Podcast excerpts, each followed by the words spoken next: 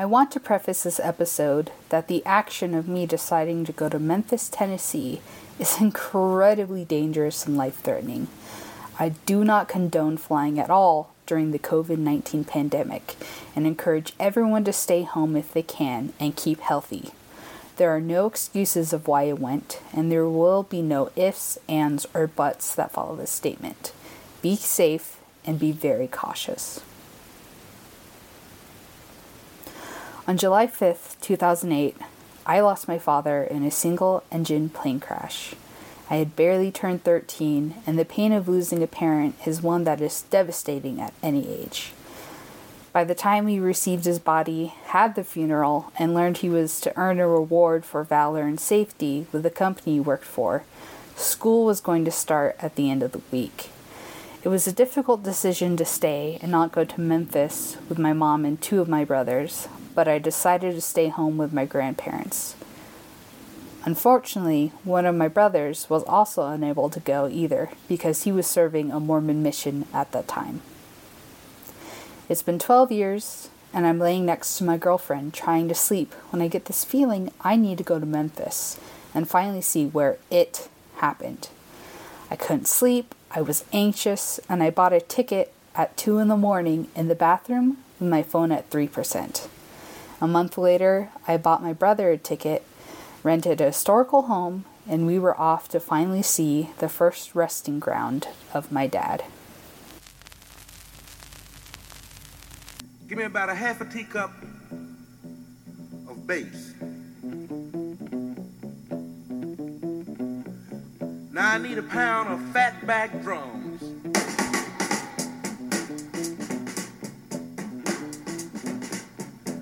Now give me four tablespoons of ballin' Memphis guitars. This gonna taste all right.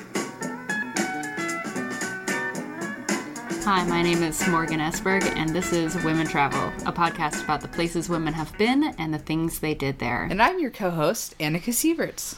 And this week we're talking about Annika's trip to Memphis. First of all, I want to ask what was the flight experience like for you? I was shocked at how many people are flying. Like, I guess not necessarily like for 4th of July, because like that kind of makes sense. But like, I've seen pictures where um, airlines are like keeping the middle seats open. They are not doing that. Well, I heard that depending on what the airline is. So, like, American Airlines are filling them up. Yeah. Yeah. So, we took an American airline because I got a package deal Mm-hmm. with my card. Um, so, yeah, I was just like, this is insane. And so, everyone has to wear masks, which is totally fine. Um, I had no problem with that. Was there anything beyond wearing masks? Was there anything different? The only thing different is like they said they couldn't give snacks and like drinks. So there was no snacks, which like eh, that's fine. They're usually not good. Slash, I can't eat them because I'm allergic to canola oil.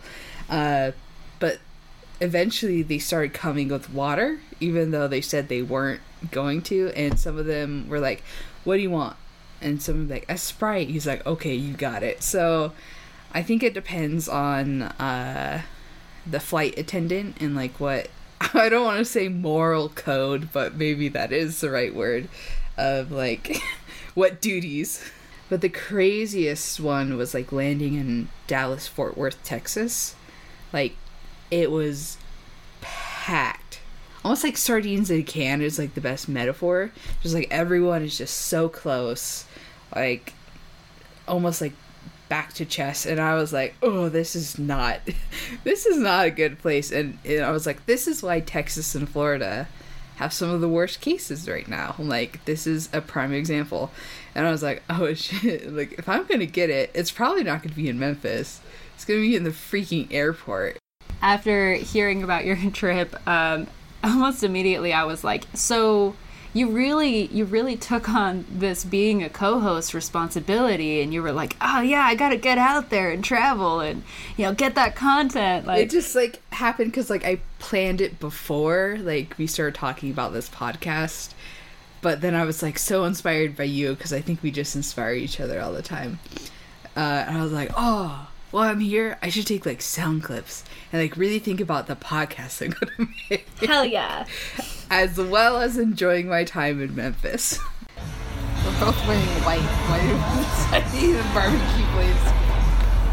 wearing white shirts. That's how you know it's good. From from the introduction, we know this is going to be a heavy podcast. So yeah. currently, I want to know what's the status of Tennessee right now. When we talked before about this, you said uh, someone someone mentioned they already know how to burn the city down, and and what's the story there? Like at first, Gunnar and I were kind of. Ner- I wouldn't say I was nervous about going to Tennessee. I was fine with it, but Gunnar was a little bit more nervous because like the crime rate in Memphis is one of the highest in the cities. Probably like physical crime rate rather than white collar crime rate. Yes. Just clarifying. Yes. The definition of crime is defined by society. Yes. Anyway. no, I love that. Love that. We love uh, redefining words. I love it. But yeah, but that was his sort of like his perception of like what Memphis is because he had previously gone to Memphis with my dad when my dad was alive, and my and my dad was like, "Hey, don't make us go on this bridge," and then gave like the GPS to Gunnar, and Gunnar made him go over the bridge, and my dad was so mad. He's like, "We could have been carjacked." like, what are you talking about? And so Gunnar took me on the bridge. It's like, oh, Dad's gonna be so mad at you, Gunnar. um, but when we went there, it's like really peaceful. Like, there's yeah, there's shady areas like you don't want to go to. Like, it's mostly like gas stations. Like, you pull it to the wrong gas station, you're like, ooh, maybe not. But other than that, it's like a my experience, like as someone who's now a minority in a state, which was awesome. Like I never experienced like anything that made me go, uh oh, like I should probably skedaddle out of here. Like everyone was so nice, so friendly. Um, so it was actually our pizza delivery guy, because we we flew in late the first day, and the only thing that was open was Papa John's. Okay. So we did that, and the pizza delivery guy was just like super chill. I think you know, just your standard kind of like hippie pizza guy is like, oh man, dude, ah, you're sick. That's cool. Like I heard some of the conversations he had with my brother. He's like, oh no way, yeah, sweet. He's like, yeah, I'm just a little lost. So Gunnar, Gunnar went downstairs. He's like, ah. He's like, don't worry about it. We mostly stay at City Hall, sitting on the steps. And he goes, and the police are even there protesting with us. And he goes, then he goes, and plus we burned down our own city, so we kind of know how to protest. And Gunnar was like, what? Hell yeah. and I was like, excuse me? Um, please tell me more about this. So what he's talking about is the Memphis riots of 1866, which occurred from May 1st to May 3rd in Memphis, Tennessee, where racial violence was uh, ignited by political, social, and racial tensions following the American Civil War. Uh, so essentially, a bunch of Union Army mobs of right residents and policemen rampaged through black neighborhoods and the houses of freedmen, attacking, assaulting, and killing black soldiers and civilians, and eventually burning their houses down. Did I hear you correctly that they burned down the soldiers of black men or of Confederate soldiers? It was burning down black men's houses and neighborhoods. Oh. Well, that's not very fun and empowering. I know, right? That just sucks. Damn it, America. yeah. Uh-huh. I'm sure this is the only dark spot on American history, though. Right? R- right? Right? Yeah, the o- the only one right now. I'm just saying it's only fun if we burn down cities that, like, A, won the Super Bowl, or B, are full of white racists. That's the only two city burnings that I want. Okay, as I'm reading this, I think this is really cool. So, federal troops are actually sent to stop the violence uh, um, of white people killing poor black neighborhoods and setting them on fire. And because of the public attention, which actually got other cities to riot and report atrocities, Hey, does that sound a little bit familiar? The US Congress decided to add the 14th Amendment to the United States Constitution, which granted full citizenship to African Americans. So, you know, apparently Memphis does know how to protest because they got the 14th Amendment on there, baby. they were the original Black Lives Matters protests. They are. Hell yeah. It's a thing. I'm starting it now. It's where you like yeah. bow your head in a namaste kind of pose, but you say hell yeah instead. Hell yeah. Uh, hell yeah. I like that. Since you had a few days before you were able to go to your destination, I want to ask you about the places you visited. Of course, Memphis has some incredible barbecue, which thank you for sending me pictures to be jealous of. And there were some funky bookstores. Um, you mentioned a witch shop. Yeah, I it was kind of like Gunnar's kind of like a crazy like I don't know what he's gonna do when I like jokingly suggest things. So it was like, oh ha ha ha, look at the witch shop, and Gunnar's like, let's go in. I'm like, really? like, What? I'm low on black candles. yeah, I know. I was like, he's like, yes, my my girlfriend loves like the essential oils. Like, let's go in and look. So we walked in, and it's kind of sh- small, and it's run by like two uh, white people, and it's just like filled. So like on the right side was like filled with saints candles. Oh, we need to talk about that later. Can can we put that in the newsletter or something? All right. Hey, hey, if you guys want to hear more about Saints Candles, uh, it'll be in our newsletter. so sign up for our newsletter. Yeah. So we had that was on this side, and then on the left side was uh rocks.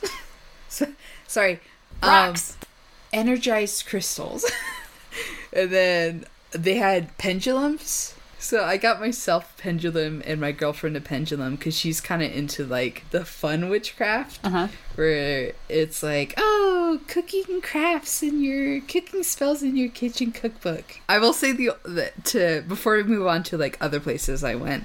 Uh, when I went up to the desk, like I had the two pendulums and I had the Venus of Willendorf, which is one of the oldest. what? Did I say it wrong? it just sounds insane. Welcome to potions. In this class, we will be studying the Venus of Willendorf. Venus of Willendorf. It sounds like a house. Oh my god, yeah. But essentially, she's from Mesopotamia, and she's like really one of the first recorded goddesses that people have found. Hell yeah. So this is what she looks like to Morgan. Titties. Titties. she got a big old booty. She got a big old She tongue. thick. She a thick bitch, and we love her for it. Yes, she thick and she's got a big belly button. Yes, which kind of like goes against the grain of what most people thought. Like, I just what's up with her head though? Can I see that again? yeah, that's her hair. Okay, but it's it's like coiled around. Is mm-hmm. that right? Yes. I am 100% sure that some British white dude was like, we're to call this the Venus of Willendorf in Mesopotamia. And, like, that's not a British accent. Oh right, right. See here. That's nothing. This one has big old titties. This one's got titties. And so we're going to keep it. Uh, it's going to be the Venus of Willendorf after my great grandfather. Um, and the majesty of the queen and my fantastic mustache. like, is that a, a good assumption? Because, like, there's no way, based off what you just showed me, that it was originally called the Venus of Willendorf. Like, I, no, there's no way. No, no, no. It's Okay. it's a dead name language for sure. Like no one probably actually knows what she is. So it's like the Anglicanized, A- Anglicized Yeah, kind of. Okay. yeah. Cultural appropriation. I don't even know what it is because it's like it's preservation and that's nice. Um, but there's no freaking way that it was called the Venus of Willendorf. So, quick information about her. So, Mesopotamia was kind of like the middle of the land where like a lot of like uh, original farming techniques and weapon building It was Bronze Age, right? yeah bronze age um and so like she, what she was she's uh as we assume by people that have studied her is that she's a goddess of fertility and she's actually this small which i showed morgan she's about She can fit in. Yeah, she can fit in your in the palm of your hand pretty well, right? yeah palm of my hand she's about six inches and she's supposed to be like a, a travel so they would travel with her Oh, like a totem. hmm So they found quite a few of her, but I think the original one is, of course, in the Met. you know, stolen property. Where it belongs, Yeah, right? Where belo- this is an American creation. Mm-hmm. And we have like a four foot Anubis as well. And I was like, I want to go see it, but also I'm like I'm terrified because you told me that's where you do all your ceremonies. In the basement of this historical building? yeah, Or in this witch shop? in this witch shop. So did you go look? No, I was too scared to be like, can I see? Because they told us like, yeah, that's where we do all our rituals when we close shop, and I was like, okay. All right, listeners, now's your now's your task. You have to go down to the basement of this unnamed witch shop in Memphis in order to see Anubis's face, and there you will find your missing quest item, and you will be able to resolve what you truly need, rather than questioning what you want. Roll for Constitution. Um. You also went to the Slave Haven Museum. What motivated this, and do you think it was more motivated by the Black Lives Matter movement going on right now? Yes and no. So the motivation for me going to the Slave Haven uh, Museum was one I love learning different histories that I won't necessarily learn in Boise, Idaho. So I probably would have gone to the museum even if it wasn't the Black Lives Matter. But however, I was more aware that I wanted to study more of a black history, especially during um, the Black Lives Matter protests and like being in Memphis, which is a predominantly like black city. Um, I really wanted to educate myself more because like in school you kind of learn about the Underground Railroad, but like me and my uh, perceptions like, oh, there's to be like a train underneath the house or something like that. No, it wasn't. It was just like a, a I guess it would be like a very like decent sized house for like a wealthy white landowner, which is who had owned the house. Oh yeah, it was it was um it was a guy who owned a few factories. Yeah, so he was a, a white abolitionist who, using his wealth and power and white privilege, would buy slaves from the market and then keep them in a in his cellar uh, until he managed to find a way for them to go to Illinois.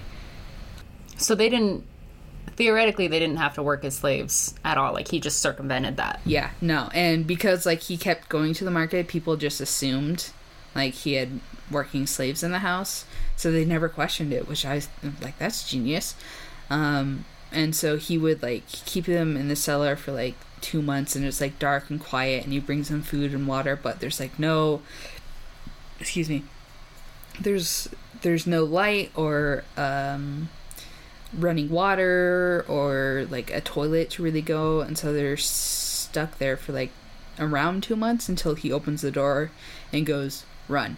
Oh my god. goes you run to this place. There's a boat waiting for you and you do not stop running. And they would run through his um, factories because they at least knew it was kind of safe to do that. When you hear stories about this, it's conflicting because if you put yourself in that position, it is incredible that this guy was doing it, and I'm glad that he was able to do it. However, it makes me think of the the end of Huck Finn, where um, Jim is stuck in a, a gosh, it was like a shed for a while, and he didn't know what was going to happen next. And when you put yourself into that mentality, it's so awful. Yes, definitely some mental trauma for sure. And like Asia was so cool because she was so funny too. Uh, because it's like this, the cellar has this big drop, and she was like, you know, it's it's this big first step, so I just want you to be really careful. I just have to warn people. And I was like, and then I like took a took a step down, which I think is kind of like a great metaphor for like fighting against internalized racism where like you see a staircase and you're like uh the first step is really big i don't know what to do but like once you take it you're like oh this is easy and then it's just kind of an easier route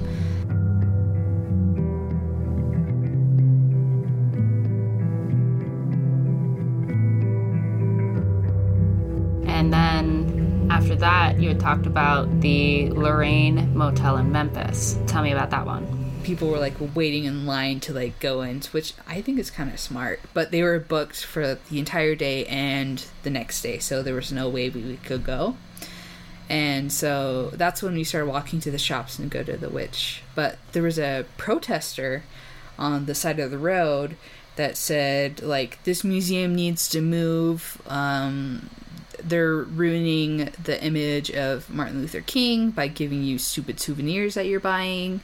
And she goes, "This is my passion to make this spot less of like a decorated monetary museum, but more of like really an honor of what MLK did because that's where he was shot. And so Gunnar and I didn't really know that because we didn't brush up on our Memphis history as much as we should have going there. But afterwards, I was like, did he? I was like, oh, damn, he was shot here. And Gunnar was like, that's crazy. Because, like, It's like it's definitely one of those you don't know what you don't mm-hmm. know. So I I totally understood where the protester was like coming from. Like, yeah, this is a place where like someone very important to the movement died, and like and to attach it to like a monetary place where the government is making, you know, money off of this when, you know, there's theories that they paid for his own assassination.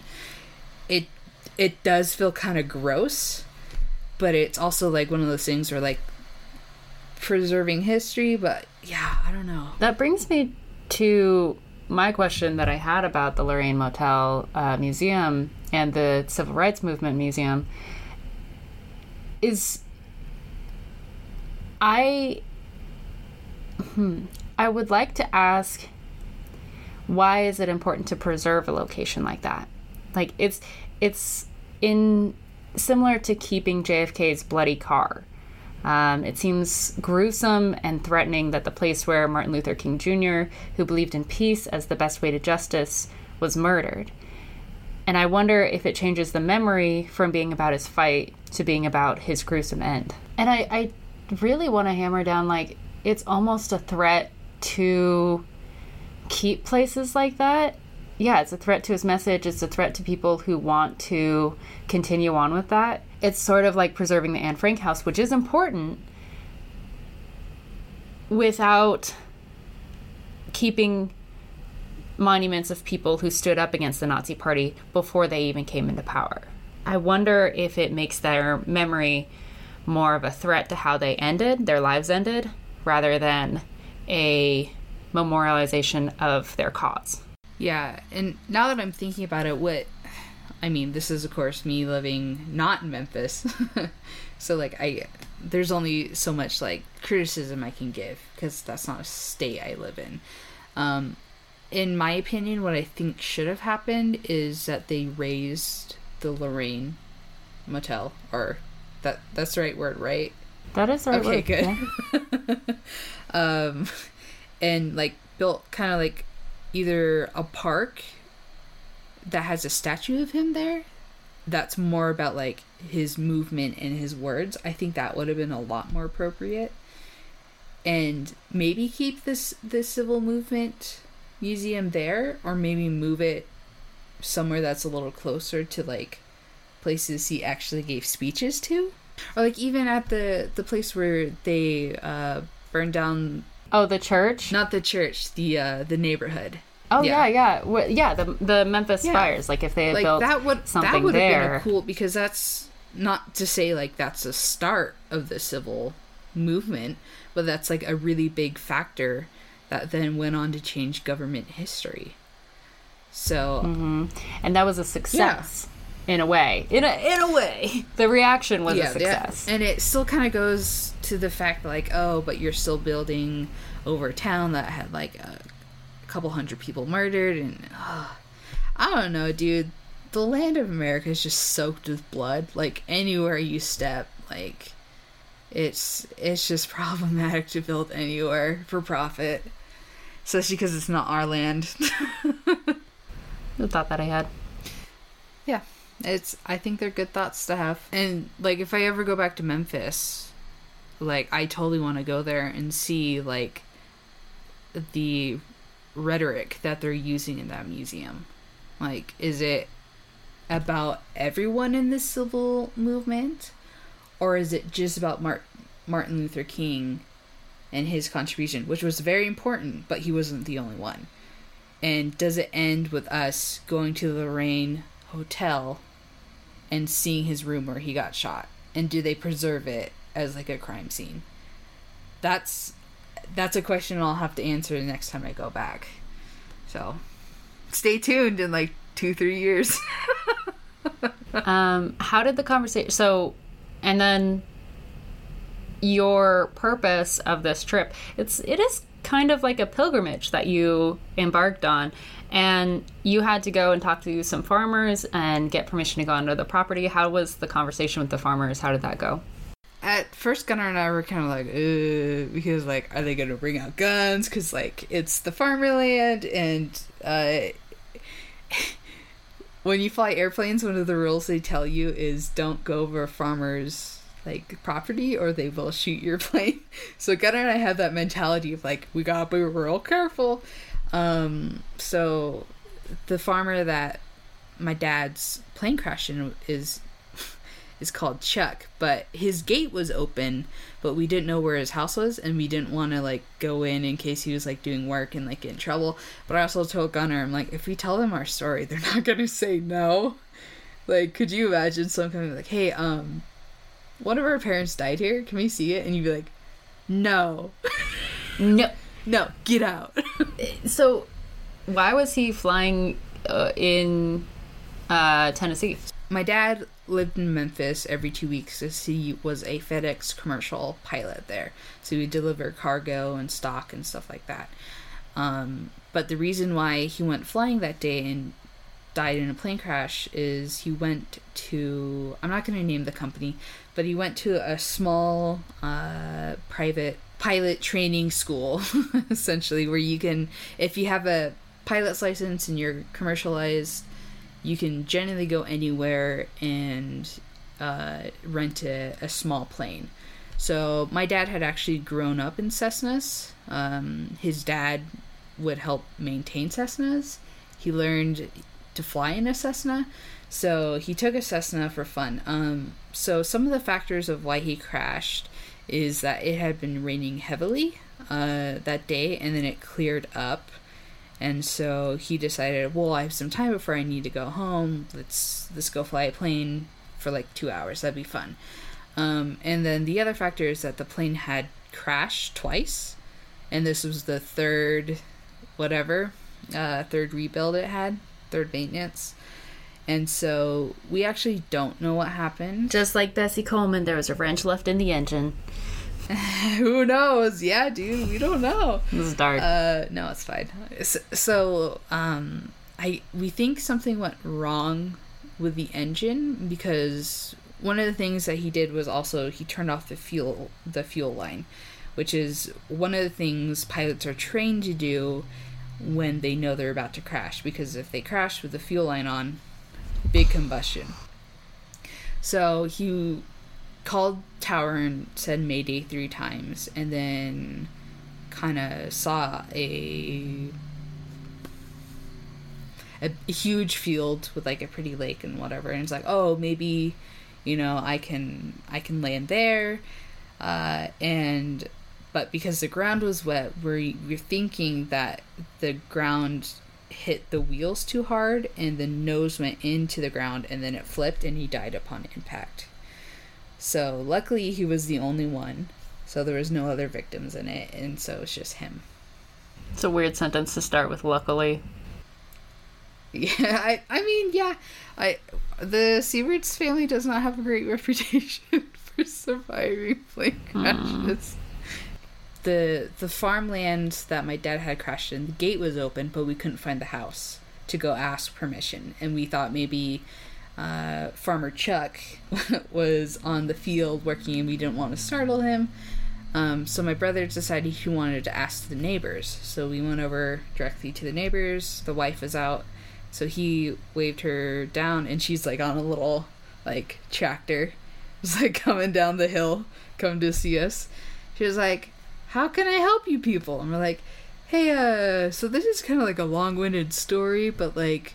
our dad died over there in a plane crash. Like, we were just wondering if you had the contact information for Chuck to uh to go see if we can get on the property. And she's like, ah, I don't know, let me call him. So she's calling him, doesn't answer. And then her husband, whose name is Courtney, comes down the road. Uh, and he's like, what's going on here, guys? He's like, what, what, what is it? And we're like, oh. And then she's like, oh, these kids, they lost their dad in a plane crash. What was it, 12 years ago? He goes, oh, we've only been here for five years, but I think we heard about that. He's like, what happened? So Gunnar told him what happened, and she's like texting Chuck, and he's like, yeah, that's funny because he's in Moab, Utah right now. He's like, you guys just swap places all of a sudden. He's like, he has people renting his property right now that are hunting and fishing and shooting. And we were like, oh. so we were, we're like, ooh, should we go? Should we not? Like, with the knowledge, like, they're probably not going to turn us away, but you know, you never know if the forest, like camouflage, like getting ready to shoot a turkey or anything like that. And so we're just sitting there kind of talking, and all of a sudden, she's like, I'm going to text Chuck. Chuck. And so she's texting him, and then we hear a bing. And she just goes, Chuck says yes. that was it. And so she's like, just go on the property, be really slow. And we're like, okay, thank you. They were so nice. Try not to look like deer. Yeah, try not to look like deer. She's like, roll your windows down. If you see someone squatting, just like, stop.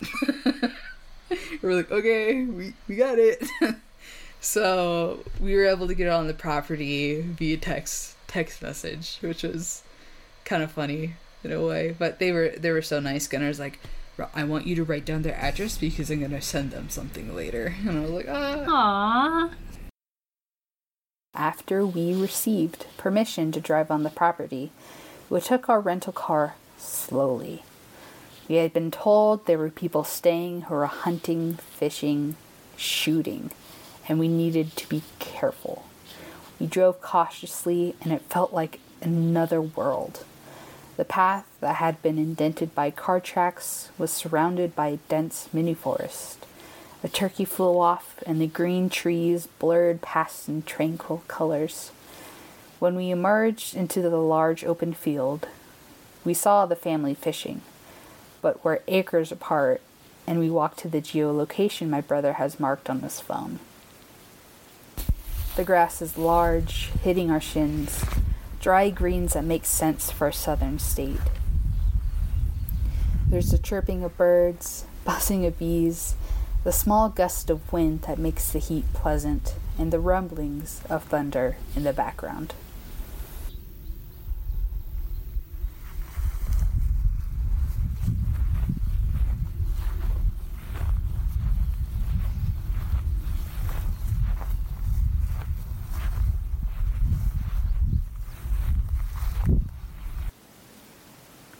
I thought I would be angry entering this place, but I find a weird calm walking the land.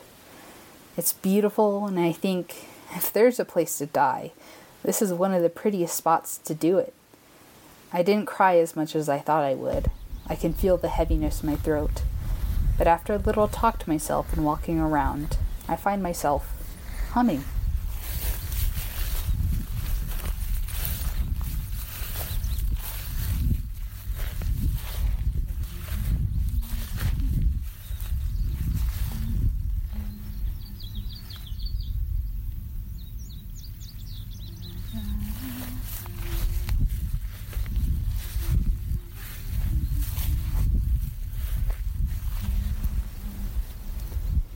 If you've ever seen Howl's Moving Castle, the scene where Howl gifts Sophie his old field where he used to study as a boy is exactly what it looks like.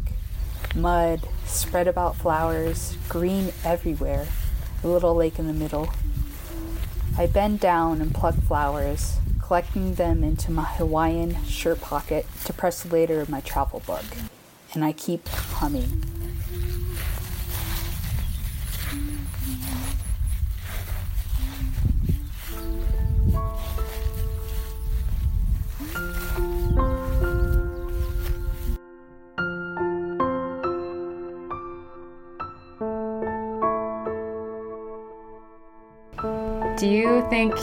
Retracing how he died made the memory more about the ending, or, or did it change how you're able to remember your father?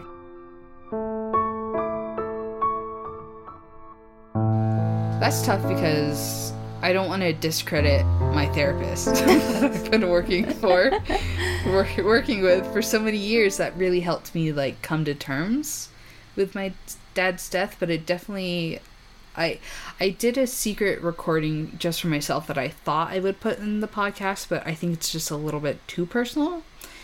But one of the one of the things that I said in there is like this place is beautiful, it's peaceful, it's calm, like it's a it's just a great place to die. And I also said like, you know, I don't know why I came here, whether it was to have like a final conclusion or if this is the end of an era and the beginning of another. So, I feel like that's kind of what it was. It was not saying goodbye, but like finally making terms like, oh, here it is. Like I can finally see it with my brother because we were the only two in the family that hadn't seen it before.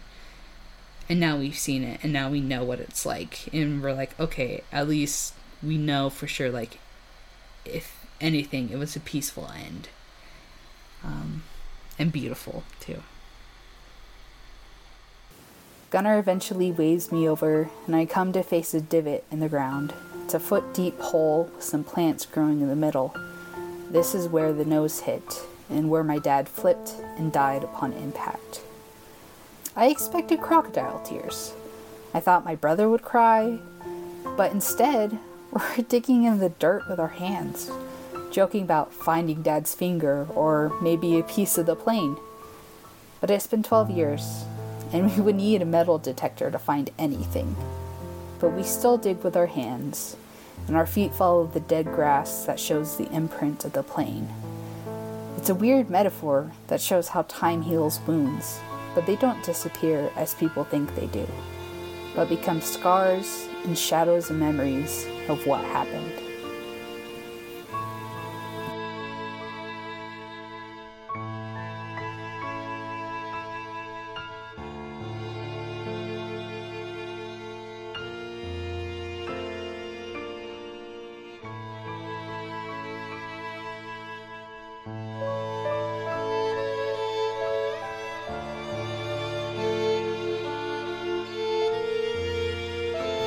Thank you to Annika for putting so much effort and so much vulnerability in today's episode. From now on, we'll be posting on the 1st and 15th of every month, and we're creating mini episodes called Women Work. Go check that out, and if you haven't already, please donate to the Piehole protesters. You can find more information about that on our newsletter with articles following up previous episodes and current updates. Contact us through Instagram, email, Twitter, or whatever, and we'll get you on the list. Uh, the piano song is from Mixkit for royalty free stock music. Check out Hats for Birds on Bandcamp for some good loops. At the beginning, I used a tiny part of the song A Memphis Soul Stew from King Curtis and the Kingpins. I highly recommend checking that out because it slaps. And if you're in Memphis, check out the Lorraine Motel Museum and the Slave Haven Underground Railroad. Thanks, and the next recording will be August 1st. See you then.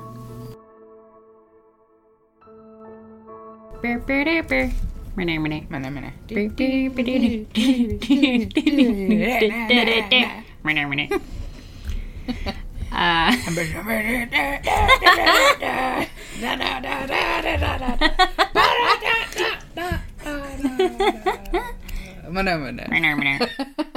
That's a good intro right there. Actually, my dad loved that song, so that wouldn't that wouldn't be too far off key.